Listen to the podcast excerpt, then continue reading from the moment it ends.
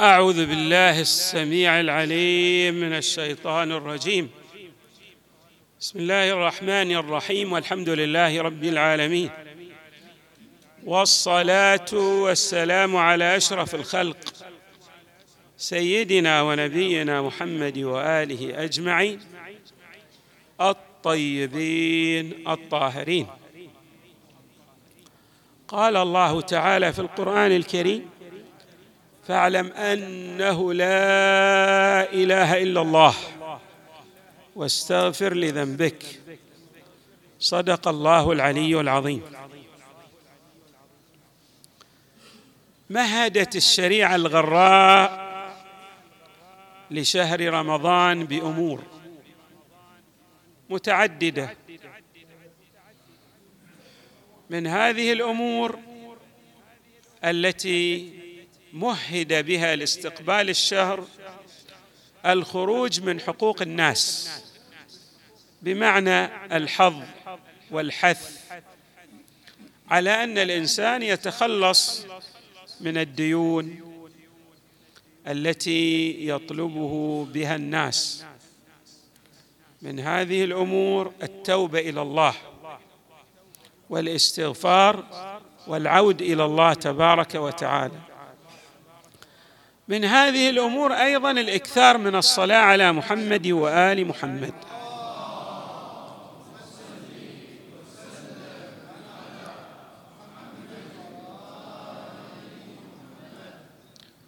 ومن هذه الأمور التوكيد المكرر على المعرفة. ونجد هذا التوحيد قد أفصح عنه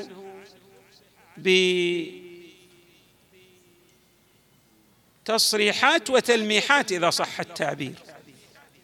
من هذه التصريحات طلب العلم أن الإنسان يلتفت إلى أهمية العلم في كل الشهور ولكن في شهر رمضان هناك توكيد على أهمية طلب العلم. حتى ورد في الروايات أن طلب العلم في ليلة القدر هو أفضل من العبادة.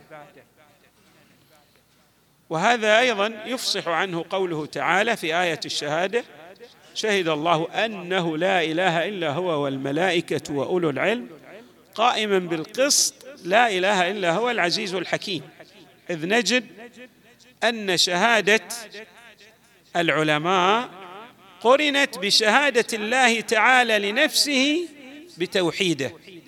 ومعنى ذلك أن إدراك حقانية التوحيد يتطلب من لدن المؤمن أن يصل إلى مرتبة من من مراتب العلم. فإذا الروايات التي تحض المؤمن على أهمية طلب العلم لها غاية. هذه الغاية أن يصل هذا المؤمن إلى معرفة الله لكون المعرفة بالله تبارك وتعالى هي الحصانة للإنسان المؤمن والسياج السميك الذي يقي الإنسان المؤمن من الوقوع في العثرات. في الروايات من التمهيد لمعرفة الله الإكثار من ذكر الله بنحو عام. الإنسان يلهج لسانه بذكر الله تبارك وتعالى.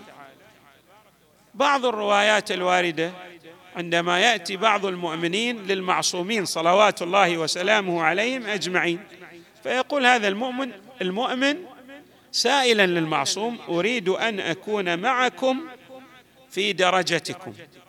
يأتي الجواب من المعصوم عندنا جوابان. جواب رقم واحد. يقول نعم. آه الجواب رقم واحد أكثر من لا إله إلا الله ورطب شفتيك بالاستغفار أو أكثر من قراءة إنا أنزلناه في ليلة القدر. وكلا الجوابين له ارتباط وثيق بما سنشير إليه لمامة بشكل مقتضب في هذا اليوم. نجد أيضا من التمهيدات لشهر رمضان الإكثار من لا إله إلا الله لربط كلمة التوحيد بمعرفة الله تبارك وتعالى. الإنسان إذا لهج بشيء اوتوماتيكيا كما نعبر يترسخ في عمق وجدانه. يعني يصبح جزءا من شخصيته. ولهذا ورد عن علي عليه السلام في هذا المعنى من أكثر من من شيء أوتي حكمته. يعني الإنسان الذي يكرر شيئا يصل إلى عمقه.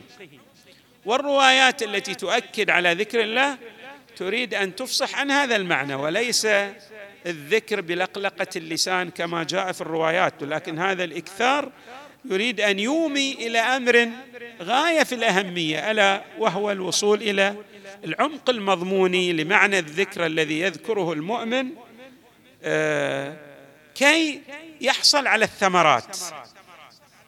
نرى مثلا عدة من الروايات الواردة في شهر شعبان تشير إلى أهمية كلمة لا إله إلا الله. إنسان يكرر كلمة التوحيد. رواية مثلا.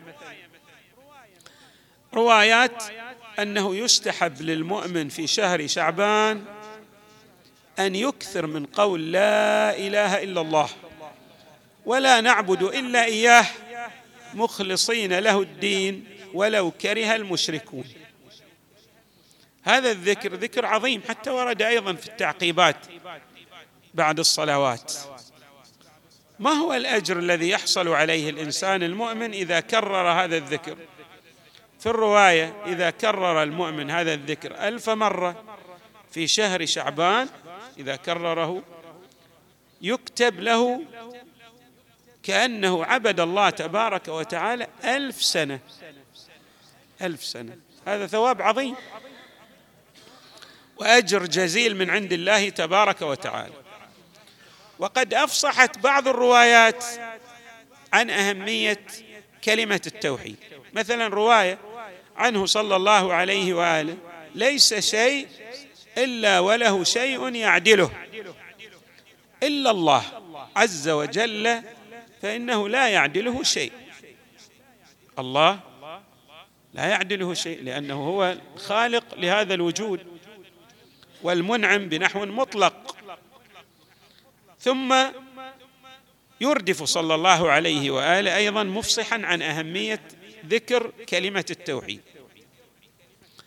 فيقول صلى الله عليه وآله ولا إله إلا الله فإنه لا يعدلها شيء. كلمة التوحيد لا يساويها شيء في عظمتها. كما أسلفنا أن الأهمية ليس بلقلقة اللسان. ولهذا جاء في بعض الروايات إن أن المراد من الذكر هو أن يعي الإنسان ذكر الله الحقيقي أن يعي الإنسان حقيقه حقيقة التكليف الإلهي بحيث إذا عرض له واجب امتثله وإذا تعرض لحرام انتهى عنه وابتعد عنه. أيضا روي عنه صلى الله عليه وآله. خير العبادة قول لا إله إلا الله. خير العبادة قول لا إله إلا الله. وروايات في هذا المعنى كثيرة. من هذه الروايات رواية عن إمامنا الباقر عليه السلام أنه من قال أشهد أن لا إله إلا الله وحده لا شريك له وأشهد أن محمدا عبده ورسوله. كتب الله له ألف ألف حسنة يعني مليون حسنة الإنسان يحصل عليها بهذا الذكر.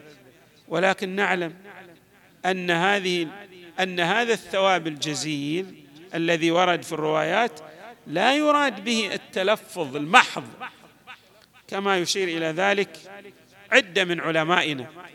وإنما يراد به أن يعي الإنسان المعنى العميق لكلمة التوحيد والمعنى العميق أيضا لرسالة المصطفى محمد صلى الله عليه وسلم.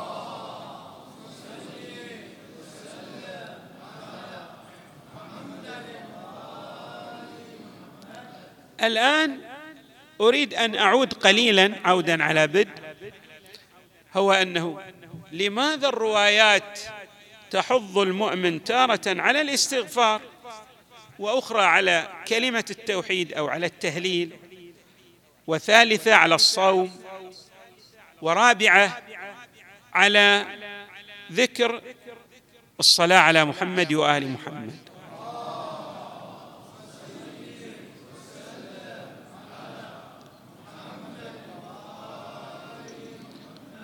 الروايات تريد أن تؤكد على وجود ارتباط وثيق بين كلمة التوحيد وبين المعنى الدقيق للاستغفار بين كلمة التوحيد وبين شهادة أن محمدا صلى الله عليه وآله رسول الله. الروايات تريد أيضا أن تشير إلى الربط الوثيق بين كلمة التوحيد وبين الولاية لأهل البيت صلوات الله وسلامه عليهم أجمعين.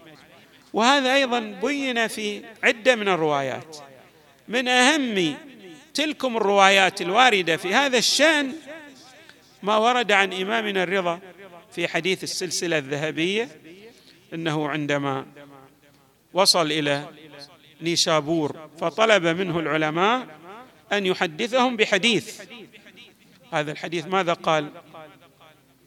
قال كلمة لا إله إلا الله حصني ومن دخل حصني أمن عذابي أو أمن من عذابي. ثم الإمام عليه السلام تقدم يعني مشى بدابته فتوقف فقال بشرطها وشروطها وأنا من شروطها. فاذا الإنسان عندما يقول أنا موحد لله تبارك وتعالى ولكن يقترف الموبقات هذا التوحيد لا نقول لا يفيده شيئا قد يخفف عليه العذاب ولكنه في المعنى الدقيق لن يستفيد من هذا التوحيد لأن حقيقة التوحيد هي الإيقان بالرقابة الحقة لله تبارك وتعالى. بمعنى وهذا جاء أيضا آه، في بعض آيات القرآن في قوله تعالى الله الذي خلق سبع سماوات ومن الأرض مثلهن يتنزل الأمر بينهن لتعلموا أن الله على كل شيء قدير وأن الله قد أحاط بكل شيء علما. شوف ان ندرك القدرة المطلقة للحق تبارك وتعالى وندرك الإحاطة والقيومية له تبارك وتعالى. على شراشر عوالم الوجود. يعني أن كل جزئيات عالم الوجود هو تحت الهيمنة الحقة لله تبارك وتعالى. فإذا نحن عندما نريد أن نتحدث عن هذه الروايات التي تفصح عن التمهيد لشهر رمضان بكلمة التوحيد بلا إله إلا الله لابد أن نعي هذا المعنى. ألا وهو ارتباط التوحيد برسالة المصطفى صلى الله عليه واله ألا وهو ارتباط التوحيد بمسألة الولاية لله. ألا وهو ارتباط التوحيد بمسألة الاستقامة. ولهذا ترون مثلا بعض الشعراء يعبر عن هالمعنى بنحو دقيق. معنى أدبي رائع جدا. ولعله هاشم الكعبي يقول عن هؤلاء الذين مثلا اقترفوا الموبقات. منها قتل الإمام الحسين عليه السلام. يقول ولئن جرت لفظة التوحيد في فمه فسيفه بسوى التوحيد ما فتك. يعني هذا صحيح يكرر كلمة لا إله إلا الله ولكن في المعنى العملي هو ماذا؟ يحارب الحق تبارك وتعالى. فالمراد من التمهيد هو الوصول إلى هذا العمق الإيماني الذي أفصحت عنه الروايات المتعددة أي ربط التوحيد بالعمل الصالح ربط التوحيد بالإيمان والإيقان برسالة المصطفى صلى الله عليه وآله وربط التوحيد بالولاية الحقة لأهل البيت صلوات الله وسلامه عليهم أجمعين. وحينئذ يترتب هذا الثواب الجزيل الذي ورد في الروايات ويحصل الإنسان على مبتغاه ويرتقي في سلم المعرفة. نسأل الله تبارك وتعالى أن يوفقنا وإياكم للوصول إلى مرضاته ولنيل ثوابه وإدراك هذا الشهر الفضيل ونيل ما يعطيه الله تبارك وتعالى لمن أحيا ليلة القدر. والحمد لله رب العالمين. وصلى الله وسلم وزاد وبارك على سيدنا ونبينا محمد وآله أجمعين الطيبين الطاهرين.